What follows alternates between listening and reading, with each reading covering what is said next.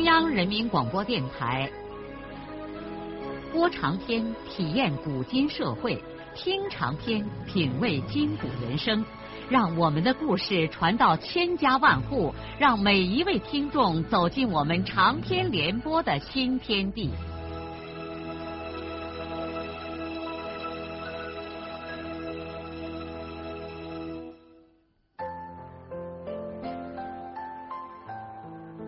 听众朋友，请继续欣赏荣获茅盾文学奖的、由中国文联出版社出版的路遥的长篇小说《平凡的世界》，由李野墨演播。生活呀，叫人怎么说呢？尽管秀莲不会欢迎父母迁入新居，但是少安意识到，他不能对这件事儿装聋作哑。他要主动的请求父母也搬到新窑来住。老人钻了一辈子黑窑洞，现在修起新地方不让他们过来，那实在是说不过去啊。种麦之前，少安在山里单独和父亲劳动的时候，便直截了当的表示了自己的心愿。父亲半天没有说话。他慢慢的抽完一锅烟以后，才思思虑虑的说：“你的意思，爸爸明白。爸也正准备和你拉谈拉谈呢。我们不能搬过去住。我和你妈已经商量过了，从今往后，你和秀莲应该单独过日子了。您说分家？”你听爸爸说，如今分开家，我和你妈除过不难受，心里头还乐意呢。看见你修整起这医院新地方，我们高兴的整夜都合不住眼呢。你爷爷和我苦熬了一辈子又一辈子，谁也没能在双水村站到过人前面。现在咱站到人前边了。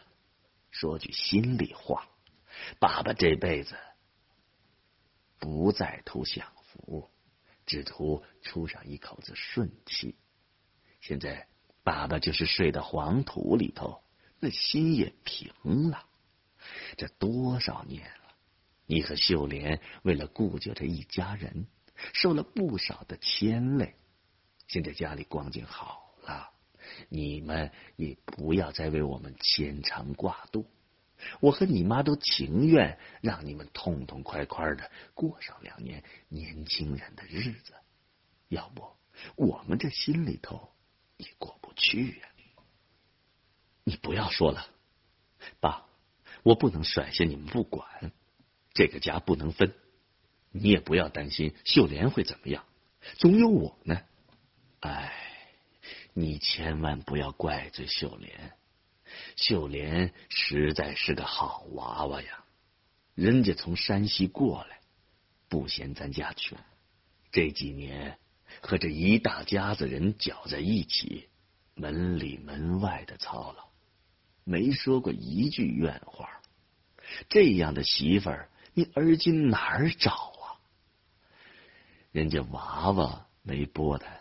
已经仁至义尽了，是咱对不起人家，把人家连累的没过上一天畅快日子。你要是因为分家的事儿对秀莲不好，那我和你妈就不答应你。要说分开家，你也不要为我们操心，剩下也没有几口子人了，我的胳膊腿还硬了，光景哪能过了？再说少平也大了，万一我不行，还有他嘞。现在他年轻，想出去闯一闯，那就叫他去闯。反正这点地我一个人种得过来。再说，咱就是分了家，我这边光景烂包了，你能看着不管啊？少安听得出来，父亲说的都是一片诚心的话。这反倒使他忍不住哭了起来，他哭得极其伤心，一腔汹涌的感情无法表述，只是哽咽的反复说：“不能分，不，不能分。”孙玉厚看少安哭得这样伤心，便像儿子小的时候那样，用他的老茧手在儿子乱蓬蓬的头发上抚摸了一下。你这个娃娃，咱现在应该高兴，哭什么来？不要哭了，分家的事儿，我和你妈商量过了，一定要分啊。咱高高兴兴的往开分，分开了，咱还是一家人嘛。生活的好转，看来是孙玉厚又一次显示出了他年轻时候的气魄。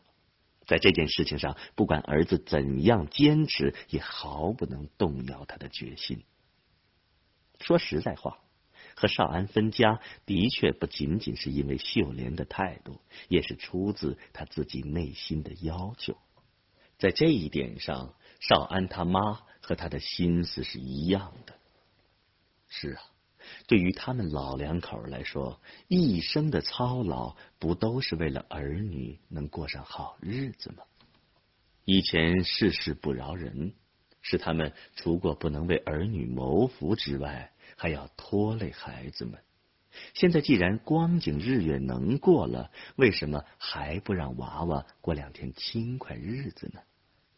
可怜少安，十三岁到如今，被生活压得他一直像一个老头一样直不起腰来。现在不能再连累孩子了。不分家，秀莲不痛快，儿子的处境也难。他们老两口子怎么能忍心看着小两口闹别扭呢？无论从哪个方面说，这个家是应该分了，也到了分的时候了。和儿子谈完了这次话之后，孙玉厚老汉儿就在心里头谋算，怎样尽快把这件事情了结了。在他看来，这也是一生中的一件大事，和儿女们的婚嫁同样的重要。自从土地分开之后，孙玉厚老汉儿虽说是五十大几的人了，但精神好像年轻了许多。从去年责任组开始到现在，一家一户的种庄稼，仅仅一年的时间，一家人就不愁吃不愁穿了。对于农民来说，不愁吃饭，这简直是一件不可思议的事儿。这是他们毕生为之奋斗的主要目标啊！一旦有饭吃，他们最基本的要求和最主要的问题就都解决了。顿里有粮，心里不慌。孙玉厚老汉眉头中间那颗疙瘩舒展开了。其实，一家一户的种庄稼比集体劳动。活更重，但为自己的光景受熬苦，那心里头是痛快的。农民呐，他们一生的诗情都在这土地上。每一次充满希望的耕耘和播种，每一次沉甸甸的收割和获取，都给人带来多么大的满足啊！正是新的生活变化，才使玉后老汉的心情发生了变化。因此，当儿媳妇表露出分家的念头的时候，孙玉厚老汉早想到要把他们小两口从这一大家子人中解脱出来了。是啊，儿子对这个家庭的奉献已经够多的了。家分开之后，让娃娃放开马跑上几天，他看得出来，少安有本事在双水村出人头地。只要儿子立在众人面前，他孙玉厚脸上也光彩。话说回来，要是不分家，少安仍然被一大家子人拖累着，就是有翅膀也飞不起来呀。当然了，分家之后，老汉的负担就更重了。可是算一算，剩下五口人，他能维持。花销主要是上学的兰香。目前他也不指望少平来撑扶这个家，只要自己能劳动，就让他小子自顾自的闯试试去吧。他想，即使他过几年不中用了，自己的两个儿子也不会丢下他不管。他的儿子，他知道。现在趁他还能在山里头跑瓦，就尽量的给儿子们腾出几年时间，让他们各自凭着本事去踢腾上一番吧。对于孙玉厚老两口来说，分家就这样已经成了定局。但是在孙少安那儿，问题并没有完全解决。他一时怎么也不能想象，他要脱离开这个大家庭。多少年来，他已经习惯于自己在家庭中扮演保护人的角色。一旦没有他，其他的人怎么办呢？当然，他不是不知道，要是分开家，他和秀莲能把光景日月过得热火朝天。可是他父亲那儿不会有什么起色，他只相信一点：全家人。不至于再饿肚子。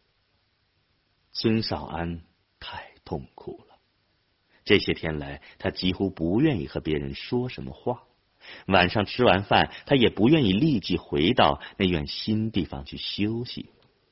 他常常在黑暗中沿着东拉河畔，一边吸着自己卷的旱烟，一边胡乱的向着罐子村的方向溜达很长时间。朦胧的月光中，他望着自己的烧砖窑和那一院气势非凡的新地方，内心不再像过去那样充满激动了。他不由将自己的思绪回溯到遥远的过去。是啊，最艰难的岁月也许过去了，而那贫困中一家人的相亲相爱，是不是也要？过去了呢，一切都很明确。这个家不管是分还是不分，再也不会像过去那样和谐了。生活带来了繁荣，同时也把原有的秩序打破了。就在孙少安为了分家的事情而深陷痛苦、不能自拔的时候。秀莲却一下子变得轻快起来。显然，母亲已经将分家的意思告诉给了妻子。少安无法忍受妻子的这种快乐情绪，他感到气愤的是，秀莲的态度好像是要摆脱一种累赘似的畅快。这畅快本身就是对老人的不尊。这天晚上，秀莲像庆贺似的在新家给少安炒了一大碗鸡蛋，烙了几张油饼。他不让少安回父母那儿吃饭，硬要他在这儿吃，似乎专意让少安先尝尝分开家的滋味。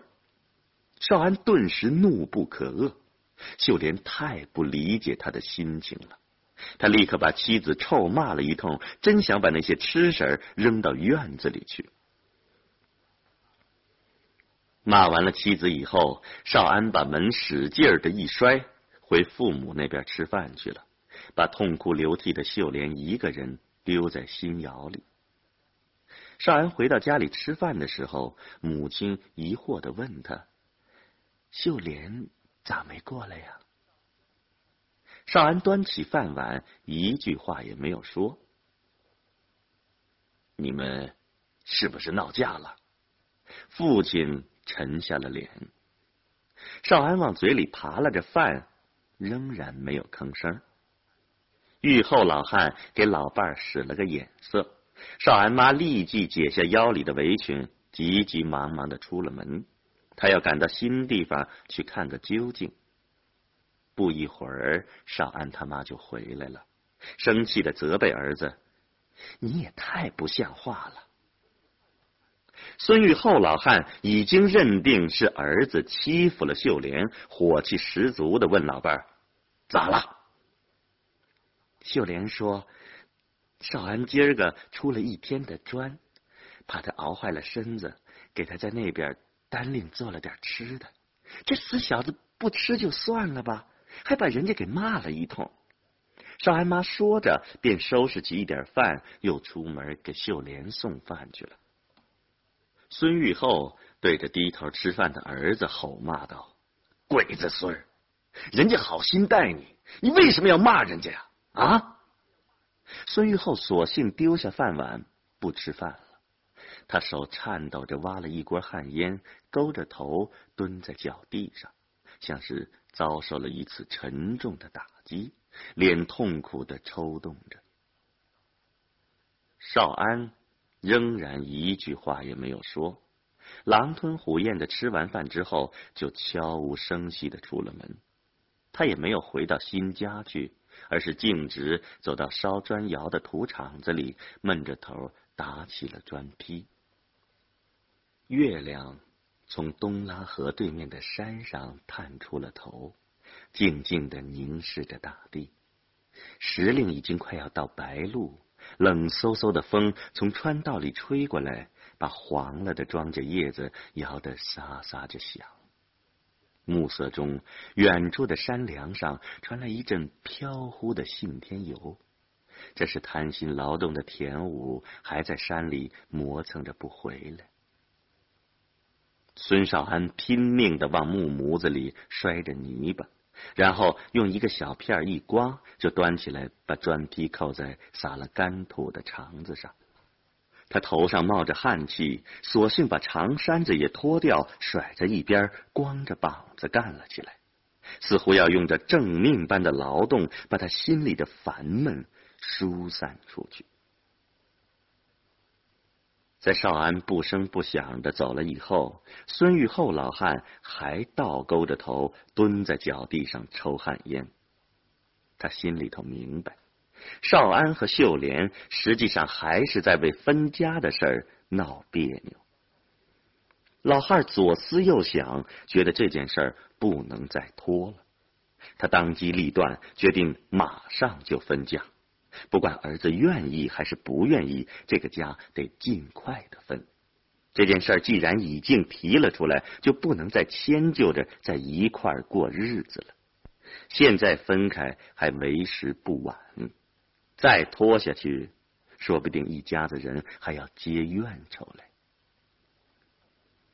玉后老汉随即又想，这事儿应该让少平也回来一下。二小子已经成了大人，这实际上等于是他和他哥分家，他不回来不合情理。于是孙玉厚老汉叭叭的两下，把烟灰磕在鞋帮子上，出门去找他的弟弟孙玉婷。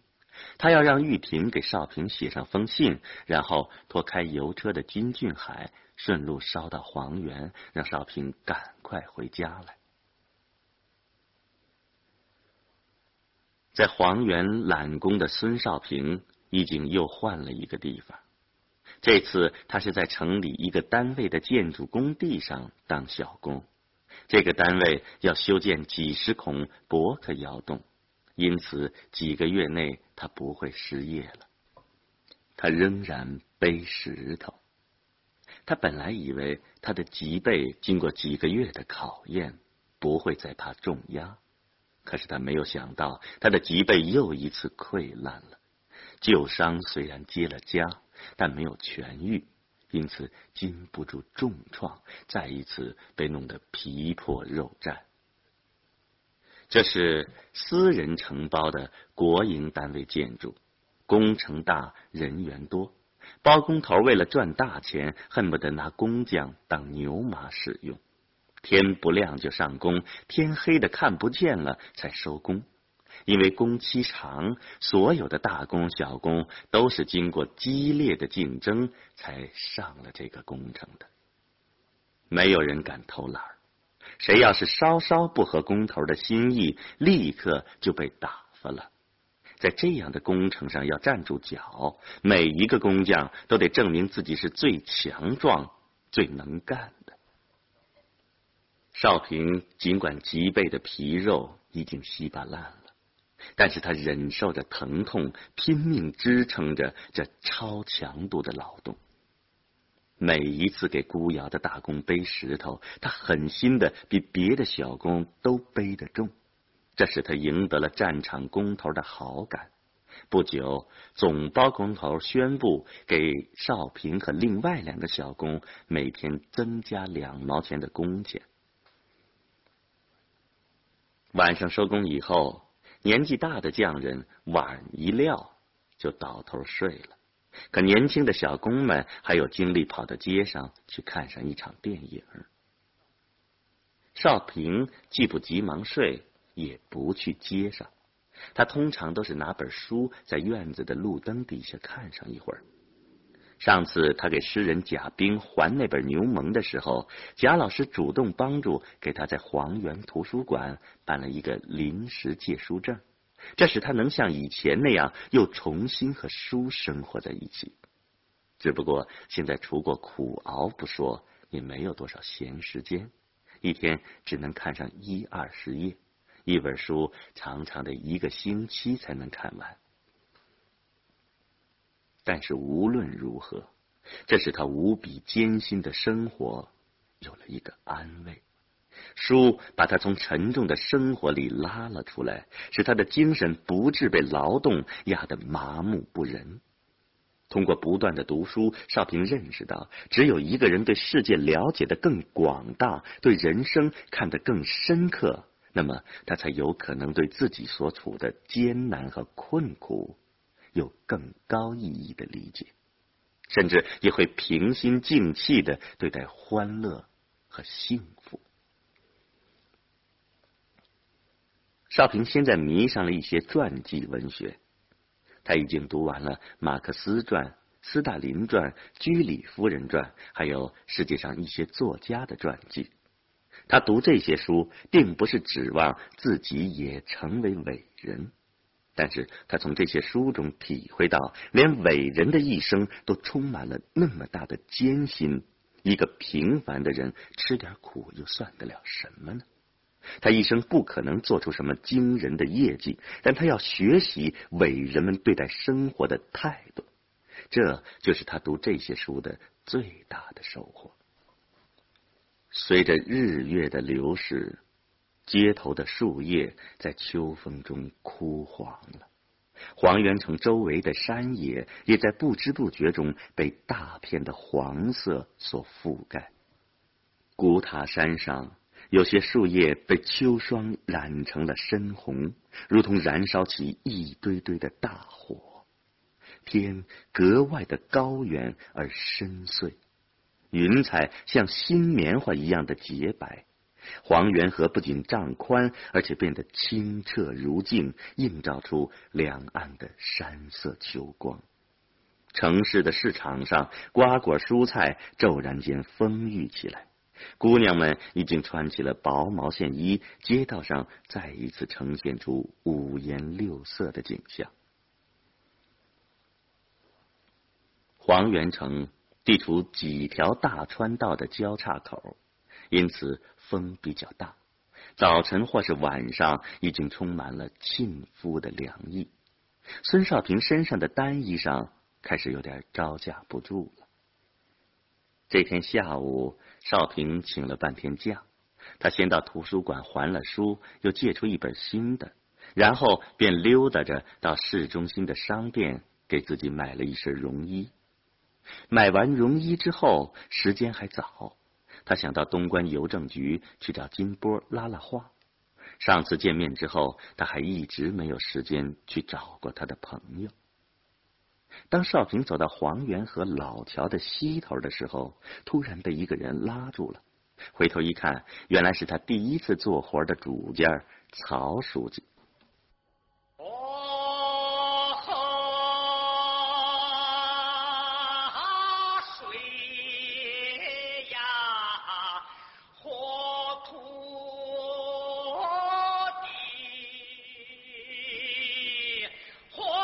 路遥的长篇小说《平凡的世界》今天就播送到这里。您听了以后有什么感想、体会和建议？欢迎来信告诉我们。来信请寄中央人民广播电台听众工作部，邮政编码幺零零八六六。请明天继续收听。节目编辑叶咏梅。